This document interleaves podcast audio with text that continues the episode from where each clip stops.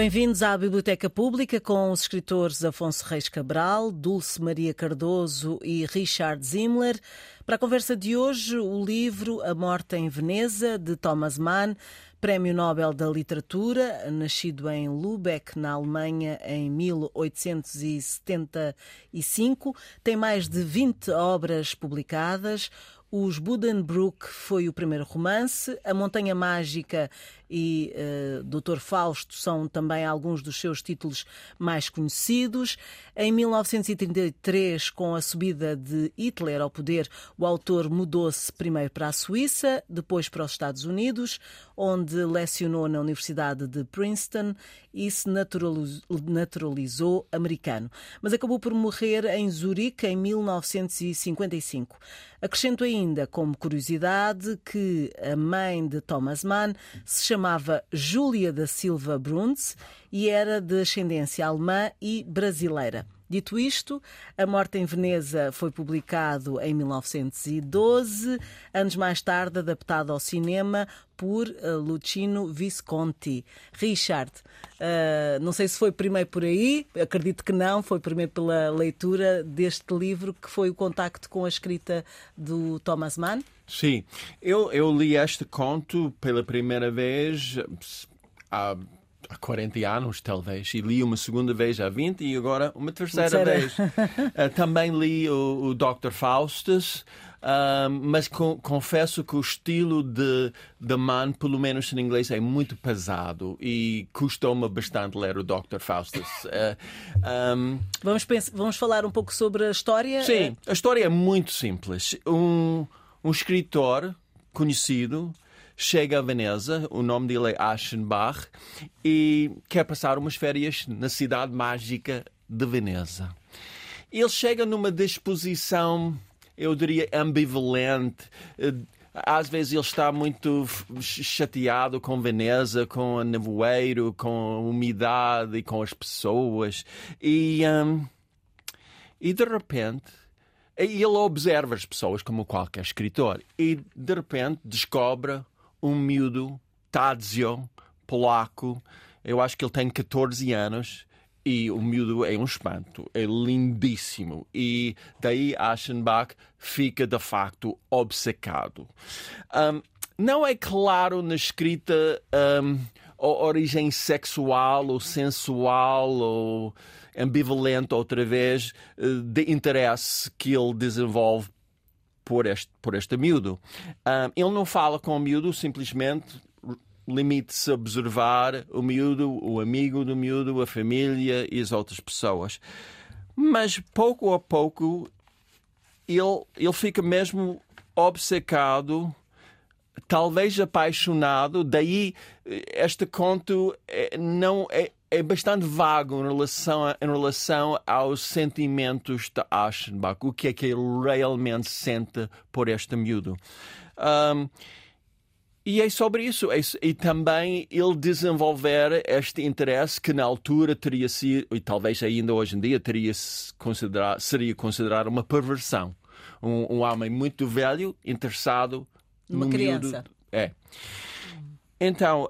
Um, e o que é que seduz aqui na escrita do. É a forma como se descreve toda essa. A, a escrita uh, dele, eu, francamente, esta vez achei um bocado.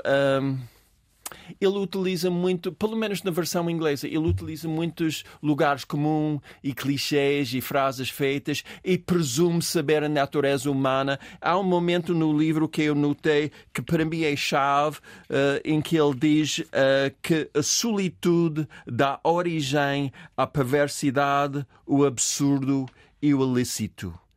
Então, se calhar é isso eu não sei se é a mensagem do livro, mas em um enredo, como é que esta pessoa, muito isolada, velha, que está a perder a sua energia, está a perder o seu rumo, fica de repente obcecado por um, um outro ser, e neste uhum. caso o Tádzio. Um, o que me prende é a própria história. Eu acho que é interessante alguém sai da sua zona de conforto, como nós dizemos, e descobre que ele é capaz de amar ou ficar apaixonado o seu objeto de desejo, de desejo, desculpem, é um miúdo. Ele nunca pensava que isso seria possível.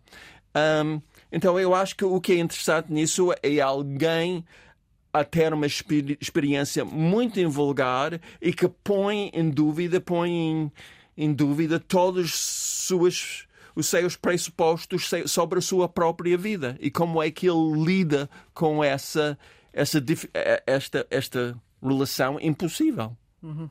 Afonso, como é que foi para ti a leitura deste livro?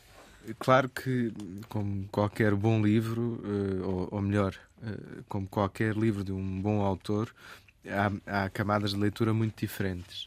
Uh, a primeira e, e, e, talvez mais lá, ligada à, à, vida dele, à psicologia, enfim, ser mais determinista neste aspecto, é que isto é uma forma de, de canalizar e, e de espiar e de, de certa maneira espiar a homossexualidade do Thomas Mann, reprimida a vida toda, e com e, e enfim, e, e, e os diários do Thomas Mann, que foram abertos em 75, acho eu, revelam outras coisas também, como atração sexual em relação aos próprios filhos uh, e filhos menores. Uh, isto, está, é, isto está provado e tal. Não quer dizer que tivesse havido uh, consequência nisso, é, mas havia a atração. E, portanto, uh, em 1912 eu penso que ele ainda não teria filhos com, com, com idade, mas mais, mas mais tarde. Quer dizer, não, não, sei se, se os diários referem a esta época. Mas, ele fez mesmo esta viagem com a mulher. Sim, e fez essa ao lido e tudo mais. Portanto, essa é uma leitura que eu acho um bocado simplista, mas como os diários estão aí para ser lidos, é, é legítima, mas, é, mas é, é, simplista.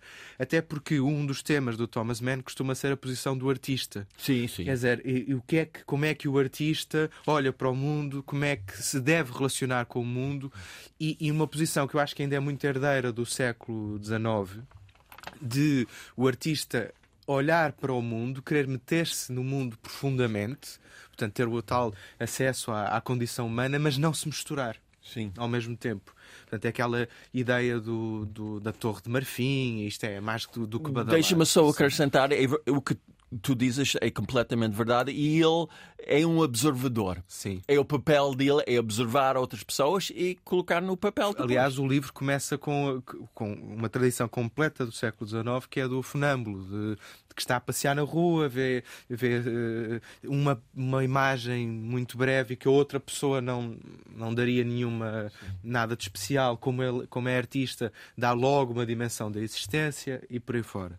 E depois, eh, quer dizer, o contra... portanto, essa condição do artista e o contraste que, que é posto, de certa maneira, entre a arte e a vida, porque ele eh, interpreta o artista como ascético dizer, como é este, é o Aschenbach, no início é o reprimido, o ascético, o que tem 50 anos e que conquistou as, as glórias terrenas, mas ao mesmo tempo quer estar distanciado e tudo mais. E que depois chega num, nestas férias ou nesta viagem, isto não é bem umas férias, é mais uma viagem ao século XIX também, não é? De recreio e e de também de intelecto, quer dizer, não, não é só o ócio. Chega e encontra este rapaz que desperta esta, esta reação, mas o que é, eu acho que a leitura que o autor quer que se faça é de que o rapaz é, um, é, é, a corporização do ideal da beleza e, portanto, o ideal é. artístico. Claro que depois isto é de tal maneira. É, o, no início é isto que se começa a pensar, porque é isso que ele leva a querer, mas depois vai evoluindo para outra para outras leituras legítimas, porque é impossível uh, chegar ao fim do livro sem pensar que isto é uma paixão assolapada mesmo. É? Mas tu acreditavas naquela interpretação que isto era só um interesse estético? Mas é, é, isso Eu não que... acredito. Não, não, não, acaba. Eu chego ao fim do livro e, e, e não acredito, Sim. não é? Mas é o caminho é, é esse. O caminho, o é caminho que, o, que o autor quer que nós sigamos, acho que é esse. E depois há, eh, enfim, não vou desenvolver porque também quero ouvir a Dulce, mas, Já agora... mas há aqui outras aspectos que depois hum. falamos. Sim, porque eu até acho que era interessante ler. Uh o momento, porque eu acho que nós sentimos o momento do despertar uh, desta paixão, uh, não é? Uh, mas para já eu passo para a Dulce, para a primeira ideia da Dulce sobre, sobre a leitura deste livro. Ou não sei se terá sido também o primeiro. Não, não, eu já li há muito tempo. Aliás, há uma, uma frase aqui neste livro que deve ser das. Eu sou uma má citadora, porque não, não, não sempre tiro as coisas de contexto e, e, e cito mal e depois nem sei bem onde é que li. Há assim umas, um- um- uma neblina na- naquilo que eu leio e que guardo e depois vou aproveitando. Mas uma das frases que eu cito muito é esta, que é, é do Thomas Mann da Morte de Veneza, que é uma coisa que ele aqui diz. hum, que diz que hum, o desejo é testemunho de um conhecimento imperfeito.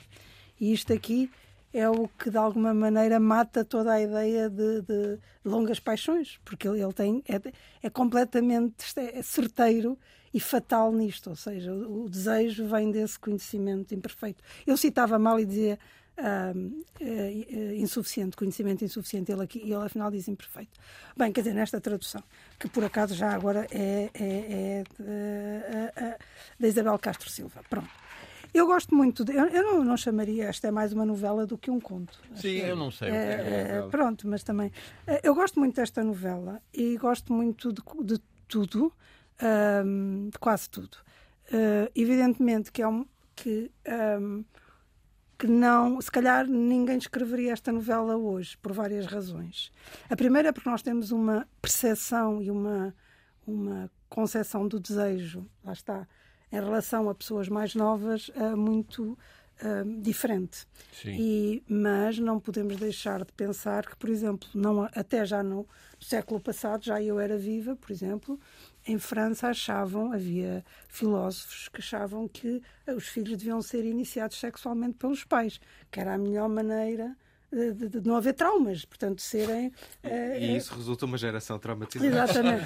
Ah, portanto, mas havia isso, portanto, houve isto e, e havia uma per- permissividade sobre ah, o desejo que nós não temos agora e também penso até que também estamos a caminhar para outro para outro Extremo. extremo que também não faz nada bem e, e- e- e lá está o equilíbrio é que é aqui a grande diferença mas tirando isso portanto tem, tem que se ler isto com os olhos A expectativa da época não era esta leitura que nós poderemos fazer, Exatamente. à biografia. não era- Exatamente, não nada havia disso. nada- Se bem que a, a- homossexualidade dele não, não era assim tão reprimida. Ele tornou pública Não a era. sua paixão. Eh, Ele era, quando muito, um bissexual, porque Pois. também até me parece que ele não se casou pela mulher só de fachada, com a mulher, desculpa, e não teve os filhos só de fachada. Eu acho que ele era um bissexual, que na altura ainda nem sequer eh, se falaria disso, eh, porque ele tinha tido antes de casar com a mulher uma paixão por um homem muito. pintor, não é? Exatamente, Pois, pois. e que lhe deu um grande desgosto e que ele falou sobre isso. E a própria mulher deu entrevista, deu, eh, e os filhos, uma filha a dizer que ele fez de facto esta viagem e que houve de facto eh, este rapaz, que era um conde, eh, eh, e que aliás esse conde depois Polaco escreveu, também. polaco também, escreveu à filha a dizer. Quando leu o livro, a dizer este sou eu, este fui eu, e não tinha 14, afinal tinha 11, eh, e, e portanto aconteceu isto tudo e a mulher estava a par da, da forte impressão que o miúdo causou, causou. Sim, lhe sim. causou. Evidentemente que há aqui esta ideia do. Há uma, há uma ideia de sexo, aliás, acho que há duas ideias neste livro ah, permanentes: é a morte e o desejo. Porque basicamente uma anula a outra. E eu acho que este livro é muito metafórico. Portanto, a Marguerite Yourcenar dizia que falava dele ah, como. dizia que o género dele era o realismo filosófico. E eu acho que sim. Por exemplo, logo no início, aquele gondoleiro que aparece, que é ilegal e etc., isto basicamente é uma espécie do, do, do, do, do, do Hades, quer dizer, é uma, uma viagem para a morte. É, um, é, é É o tudo muito Caronte, simples. é o É o Caronte, sim, sim.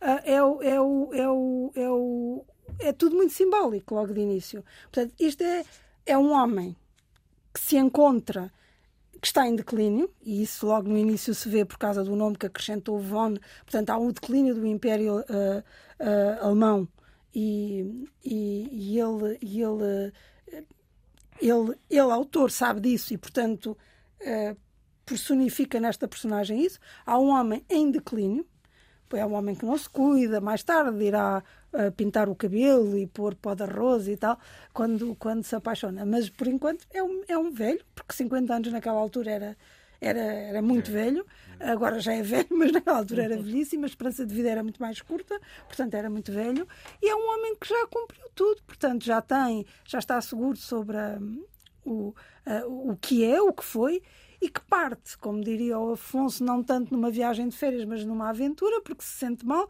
porque não gosta do, do, uh, do sítio onde está, depois tenta um outro sítio, depois lá vai parar aonde tinha boas recordações, mas que afinal não eram tão boas Sim. recordações por causa do Siroc, que é basicamente o Levante, penso eu, que é um vento do norte da África e que é muito quente. E, e então perante isto, o que, o que é que nos faz estremecer quando, já vive, quando julgamos que já vivemos tudo? É o belo absoluto. E o belo absoluto, se, se, ele, se em vez de ser um rapazito, se ele estivesse apaixonado por uma, por uma montanha não é? e achasse hum, que estava ali o ideal, ah, enfim, não tínhamos drama nenhum. O problema aqui é a questão, é outra questão, é a tal questão da morte e, de, e, do, e do. Está sempre presente. Antídoto, é? sim, e aliás depois acaba por até por uma, uma, uma, ideia muito engraçada da cólera, que também é verdadeira, que também aconteceu neste período em, em Veneza, uh, que aconteceu mesmo. Mas o que acontece é, portanto, nós estamos para morrer, não é? Estamos para morrer, estamos gastos, e depois há o desejo que nos salva. Portanto, isto é, quanto o desejo salva-nos, quanto mais impossível forma? é. Quanto mais impossível é. Nesta, nesta questão que eu, nesta frase que eu costumo citar muitas vezes e que para mim uh, ele, diz, ele diz o seguinte: vou ler um bocadinho. Não há nada mais estranho, mais precário do que a relação entre pessoas que se conhecem apenas de vista, que se encontram e observam todos os dias, quase hora a hora, e que por etiqueta ou capricho pessoal são obrigadas a aparentar uma estranheza indiferente, sem trocar uma saudação, uma palavra. Reina entre elas o desassossego e uma curiosidade nervosa, a histeria de uma necessidade de aproximação insatisfeita e reprimida contra a sua natureza e ainda também uma espécie de atenção tensa.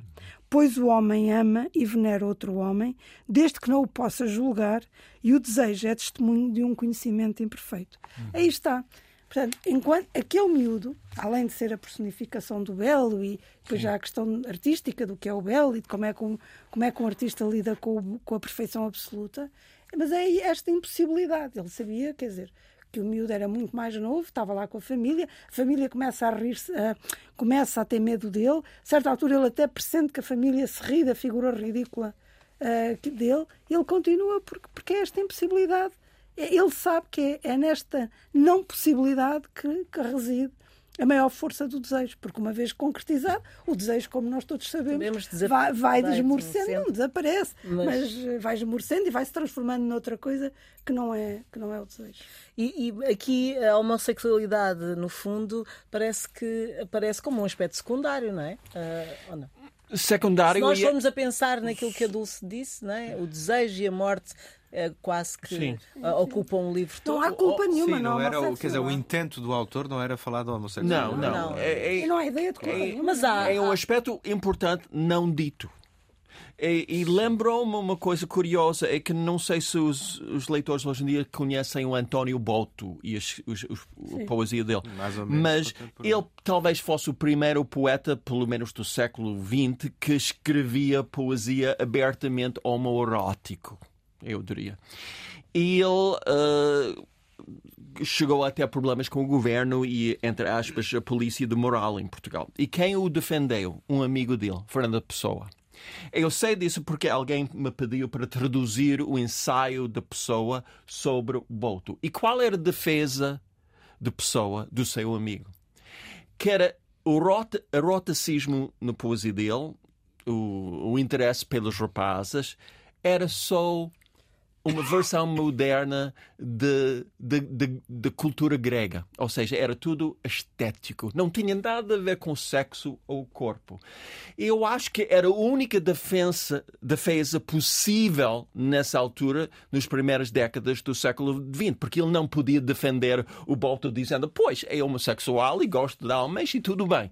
Isso era impensável na altura. Então, muito nesta, nesta novela lembra-me desse argumento da pessoa. Outra coisa, um dos um, que eu achei interessante, um dos livros que gente já já de que a gente já falou era um, a doença como uma metáfora de Susan Sontag. E neste livro é muito claro que o rapaz, o Tadzio, segundo Aschenbach, fica mais belo por ele aparentemente ser doente, ser muito fraco E eu, os dentes. Esse é, é, tem, um tem- momento muito é, forte. E eu livro, achei é isso fascinante porque nas primeiras eu li esta, esta novela duas vezes antes e nunca apanhei isso. Era só através de Sontag que eu consegui perceber Perceber. essa noção do século XIX. Outras coisas. Eu acho que a ambivalência é um dos temas deste livro. Ele quer sair de Veneza, não quer ficar. Ele quer ter férias noutro sítio, não quer. Então, ele está a viver uma vida irrequieta, inquieta, em que ele não sabe o que ele, realmente quer neste fim de sua vida. E se calhar ele está a tentar fazer um resumo. O que era, o que era o significado da sua vida? E última coisa que eu, eu notei, que eu achei muito interessante, é que a, a veneração da juventude não é um acidente que Tadzio só tem 14 anos. E isso é cada vez mais óbvio no nosso mundo atual. O número de pessoas que fazem cirurgia plástica e tentam tudo para perder 20 anos ou 30 anos, ahm, que eu achei bastante triste, entre, parênteses. Mas neste, quando há um momento perto do fim do livro em que ele pinta o cabelo e muda o seu aspecto físico possivelmente, não está dito, mas possivelmente para tentar seduzir o miúdo, ou pelo menos captar a atenção deste miúdo. Uma das pessoas que as pessoas, uma das coisas que as pessoas mais velhas not- notam é que ficamos invisíveis aos jovens. Nós passamos na rua, eu com 66 anos, eu passo na rua e os jovens nem olham para mim. Ficamos completamente invisíveis. E eu acho que no fim, perto do fim do livro, ele está, ele percebe isso. Estou invisível a este miúdo. Então ele tenta tudo. E deve ser ridículo, mas ele tenta tudo para, para ser mais jovem. E esta não poderá também ser, ah, com a presença da morte e com a presença da- da- da- do declínio, não será também ah, a ideia de, ah, através desse jovem, ele viver, não é? Viver através desse jovem, ou recuperar de certa forma, ou, ou é puramente para vocês, isto é puramente hum, ah, paixão, amor.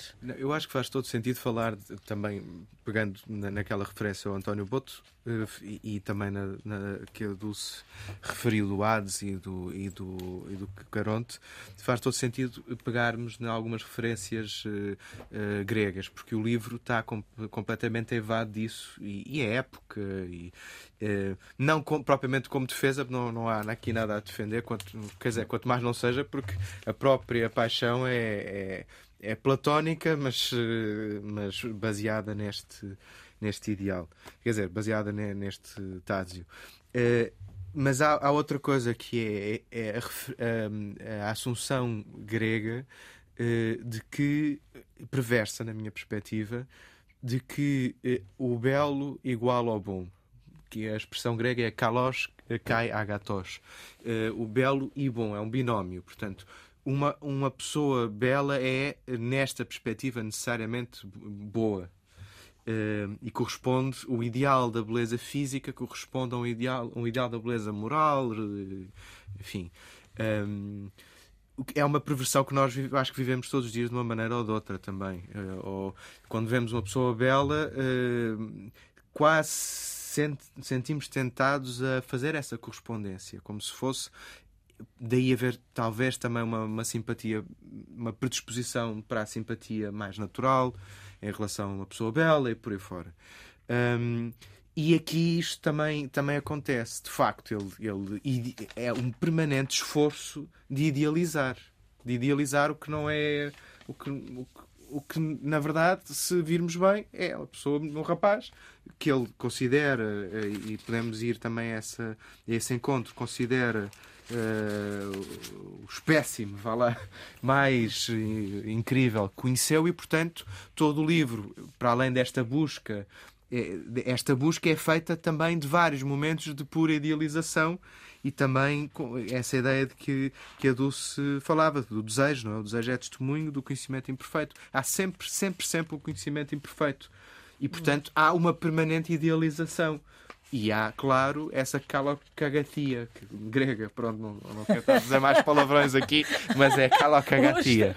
Não, exato. Estamos a aprender aqui. não soa bem. Não soa nada bem. E errado também não. Não, não, não soa nada. Não, não soa bem e por isso é que eu meti aqui a, a, a expressão grega. Mas pronto, e há.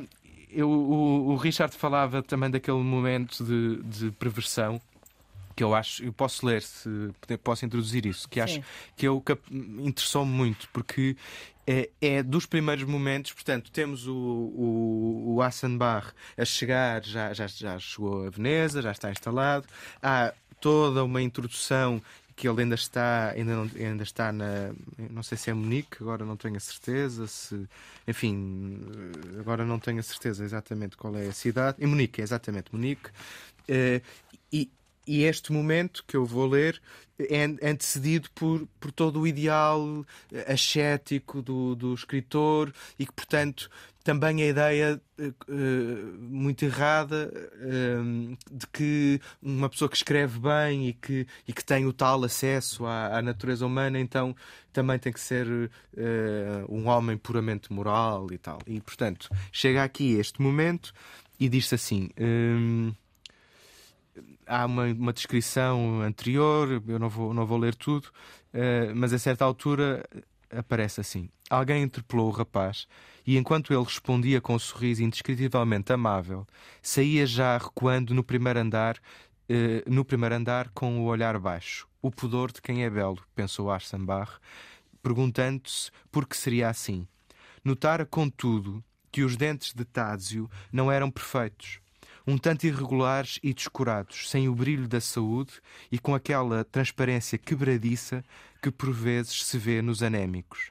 É muito delicado, é enfermiço, pensou Arsenbach. Provavelmente não chegará a velho. E não tentou sequer retificar o sentimento de satisfação ou sossego que acompanhava este pensamento. E, portanto, esta, há logo, logo esta talvez in, intuição de, de, de, inveja, intuição de. Não, é, uma, de... é um sistema de compensação. É, é quase, exatamente. é, quase, é quase como se alguma coisa. Uh, às vezes ocorre. Não sei quem é que disse isto, mas foi. Uh, li num livro. Uh, que é um dos sítios mais confortáveis é na cama é estarmos cobertos com o cobertor quente no meio do inverno e tal, mas e confortáveis. Mas a única maneira, dizia neste livro, que agora não, não me lembro de quem é, quando, não faço ideia.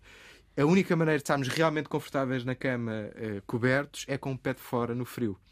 E este, esta expressão é quase o, é quase o, o pé de fora do, do narrador. Dentes. E é o que depois vai, uhum. vai também ajudar a, a desconstruir o, eu não diria o livro. que é o pé de fora do narrador. Eu diria é que é, eu diria que é mesmo o tal sistema de compensação, ou seja, quando também, claro. porque, porque a beleza, esta beleza estonteante e paralisante e tudo, é, é uma injustiça divina. Se acreditarmos em Deus, se acreditarmos em Deus, não é? Ninguém nasce, nasce belo. Pois, e, pois. portanto, porquê é que uns nascem tão belos e outros tão. É eh, pura, portanto, exatamente. É, é, sim, sim. É, é, uma injustiça. Aliás, eu aproveitava só para ler um pouco da descrição dele próprio, uhum. não é? Uhum. que está aqui. Gustavo von Aschenbach era pouco mais baixo que a média, moreno cara rapada, a cabeça parecia demasiado grande para o corpo quase frágil, o cabelo penteado para trás, mais claro no topo do crânio, abundante e já muito grisalho nas têmporas, emoldurava uma testa alta e enrugada,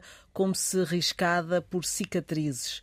Sobre o nariz aristocrático e pequeno, trazia óculos uh, sem aros e com armação de ouro. A boca era grande, com lábios ora frouxos, ora finos e contraídos, as bochechas magras e sulcadas, o queixo bem proporcionado com uma quebra, com uma quebra suave.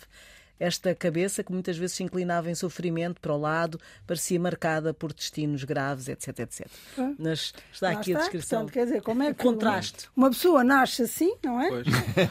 e torna-se assim, e depois há outro ao nosso lado que nasce assado. Muito lindo. Portanto, isto é uma injustiça que nós não conseguimos Totalmente. lidar. Não conseguimos Não, lidar é, com quer isso. dizer, é uma injustiça Então, para tu nós. dizes assim, não, mas ah, então as mulheres sofrem muito disso. É, são, as mais Claro. bonitas são sempre pouco inteligentes, etc. Ou seja, tu arranjas sempre maneira Sim. de arranjar, compensar, de, é, de compensar o tal sistema de compensação. A perfeição não existe e, portanto, este aqui terá algum problema. Espera aí, espera aí, vai morrer cedo. Portanto, não chega, é enfermiço e vai morrer cedo. Isso até me parece. hum, quer dizer, é humano, é, Mas é é, só. é, é injustiça porque nós temos de estar sempre a encontrar sentidos. Porque se formos a ver, não é injustiça ou deixa de ser, é o que é. Ah, mas e a ser o que é é, fundamental. terrível. Não, mas ser. Já dizia o pensarmos só. Já dizia o é o que é, é genético, é. Sim, é, mas o problema é que é a primeira não, coisa que tu Claro, vês. sem dúvida. E que te abre dúvida. muitas portas, ou Claro. seja, é- é- está mais do que provado que uma pessoa bonita consegue Sim, mais sim. facilmente Claro. tudo do que uma pessoa menos Pois. bonita. Pronto. Se Ahm, promove se a bem- simpatia dos outros, a adesão. Não, e porque, e, porque, e porque somos atraídos pelo que nos é agradável, quer dizer.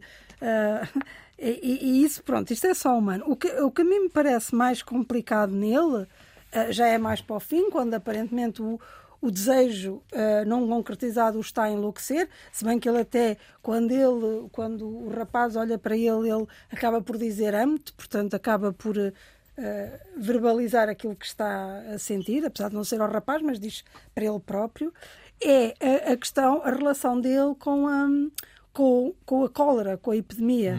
Portanto, ele sabe, porque lê alemão e, e- e porque é mais informado, ele sabe que há qualquer coisa suspeita na cidade, sabe que, que pode haver, mas ele, como não quer ir embora, nem quer que a família vá embora, aí sim, parece Também não os aí avisa, sim, não é? É, aí é, mais- aí é é mais que esse. me aí é que pensei, é- é, isto, já, isto já não justifica, porque, porque tudo bem, até ali não era só até, até uma, uma- um relato divertido ah, para quem lê, não é?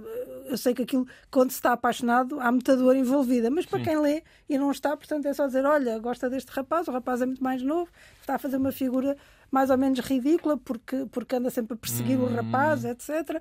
Mas depois há ali um, um momento que é a maldade pura e é a maldade que ele vai eh, de que ele vai sofrer em última análise de maneira fatal. Portanto, eh, que é, ele apercebe-se que há, uma, que há uma- um mal na cidade, que é a tal epidemia, e não avisa ninguém, porque ele não quer que aquilo acabe. E pronto, não se importa de pôr em perigo a vida dele, mas a dele ele pode até decidir sobre o que fazer. Pôr em perigo a vida dos outros já me parece pior. Portanto, mais do que. Isso aí é que, é que me parece ele já estar. Penso que, que a ideia é que já está tão enlouquecido. Sim, já sim. está a caminhar. Portanto, não podendo cumprir o desejo, caminha para a morte. Mas- Portanto, como se fosse sempre duas. "Ah, Já que não tenho, já que não posso cumprir o desejo, então um caminho para a morte. Portanto, há uma espécie de vamos todos morrer aqui. Mas daí, para mim, daí a diferença entre uma paixão, que todos nós temos essa experiência, e uma obsessão. Porque a obsessão não obedece às regras da lógica.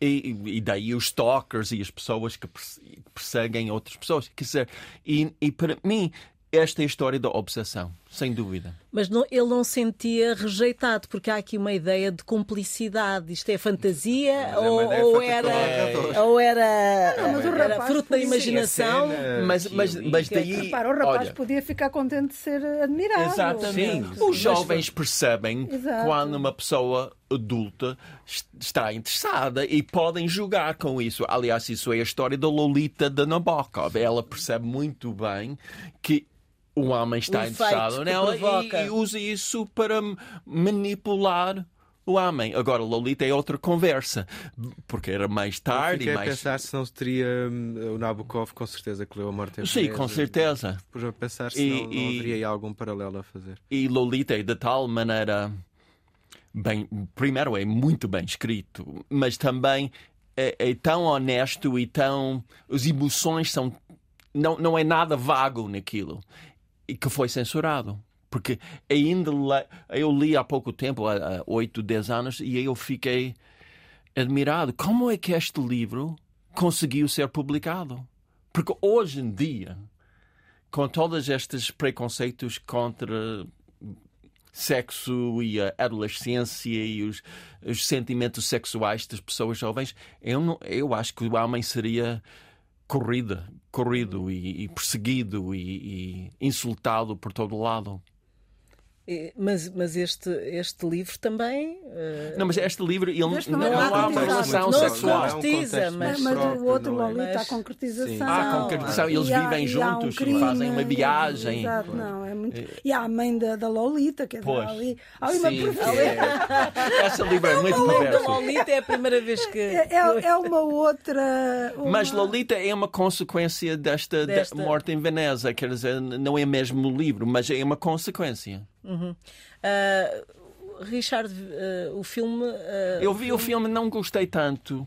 Eu sei que o Visconti é muito considerado, mas eu achei o, o- o- Mas ele tentou aí buscar esta ideia de, Pois. de imaginário, de não ser uma coisa. Mas eu achei o filme muito deprimente e não fiquei deprimido com esta novela. E daí a diferença, porque o declínio de- do homem no filme é de tal maneira, qual é a palavra, óbvio e, e carregado que eu acabei por ficar eh, deprimido. Quer dizer, eu pensei, bom, eh, a, a velhice é, é assim por toda a gente. E- e- mas a novela não, não tem essa mesma mensagem, eu diria. Eu acho que Visconti queria impor essa men- mensagem sobre o filme. Afonso, queres ler mais algum um certo Eu acho que achasses hum, que mais há aqui um momento, o interessante? momento também da, da cólera né, e da tal epidemia eh, também é muito bom. Particularmente os diálogos que ele vai tendo com, com os locais, não é? Os italianos. E que estão a encobrir eh, a pandemia eh, porque não, que- não querem que os turistas fujam e porque o turismo já era em Veneza uma fonte de rendimento enorme. E agora estou aqui a empatar um bocado porque estou a criar um livro.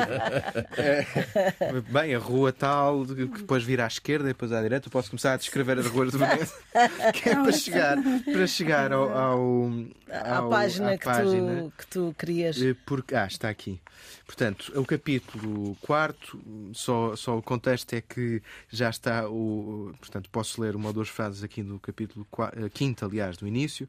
Na quarta semana da sua estada no Lido, obs- observou alguns sintomas sinistros no mundo exterior. Notou, em primeiro lugar, que em plena estação alta a frequência do hotel diminuía, em vez de aumentar, e notou em particular que à sua volta a língua alemã desaparecia e emudecia, chegando aos ouvidos, à mesa e na praia apenas sons desconhecidos. Portanto, os turistas começam a perceber-se que alguma coisa não está bem. E depois, mais tarde, há umas certas demandas até chegar ao ponto em que eh, a Dulce descreveu, em que ele já sabe exatamente que, o que é que se passa e em que confronta, eh, eh, fala do, do Sicoro, do- como é que se exatamente, fala do tal vento, eh, em que os italianos dizem bem o vento é que não é bom para a saúde e tal, e depois, eh, num diálogo, chega a este ponto. Parecia admirado com o facto de alguém lhe poder fazer semelhante pergunta e demonstrava com a palma da mão virada para baixo o quanto o Sicoro eh, não sei se estou a ler bem o, o nome do vento, oprimia. Então, não, há mal nenhum. mal. O Não, eu, eu não, não, não estou muito certo, mas, eu- mas vou continuar. Então, não há na- mal nenhum em Veneza? perguntou Assenbach, muito baixo e entre dentes. As feições musculadas do charlatão transformaram-se numa careta de perplexidade cômica. Um mal? Mas que mal? O senhor está a brincar. O mal, essa agora. Uma medida preventiva, queira compreender. Um decreto policial contra os efeitos deste tempo sufocante, gesti- gesticulava. E, a partir, e, portanto, isto é um dos episódios em que eh, tentam desviar as atenções. Pouco depois ele de facto percebe, vai a uma fala com o inglês que lhe diz muito claramente, e é a partir daí que há, que, que há esta queda, de certa maneira, esta queda descrita pela Dulce.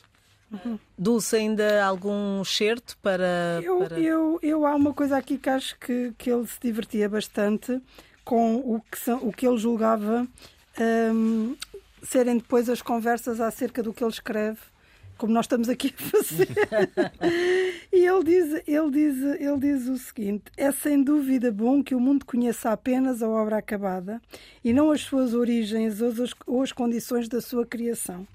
Pois o conhecimento das fontes de que jorra a inspiração do artista apenas o lançaria em confusão, assustando e eliminando assim os efeitos da excelência. E eu, achei, eu acho isto muito curioso porque eh, eu pensei, olha, ele está-nos a dizer Uh, uh, que não interessa. O que nós estamos aqui a Para fazer. não lermos os diários dele. Não para- ler diários, não ler o que é que foi, o que é que não foi, ler apenas isto. E isto é aquilo que eu digo, é, é aquilo que eu de início disse, é uma bela fábula, se, não sei o nome da Novela. Não, não, no sentido Alegoria. de Ah, é uma alegoria de- de- do, que é que, do, do que é que espanta a morte. E o que espanta a morte é o desejo.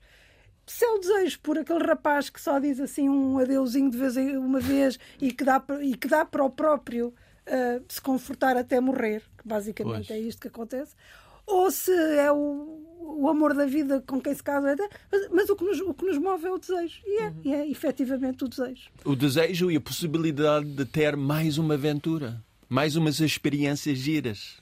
Mesmo se fosse uma fantasia total. Experiências giras, Giras. não. Sim, tá bem. Bom, Não, a descrição, ok. pronto. ou pelo menos Ok. uma aventura. Bom, terminamos assim esta nossa conversa sobre eh, o livro A Morte em Veneza, de Thomas Mann. Foi a sugestão de hoje. Na próxima eh, quinta-feira, o complexo de Portnoy, de Philip Roth. Estamos disponíveis em podcast em antena1.rtp.pt. Boa noite.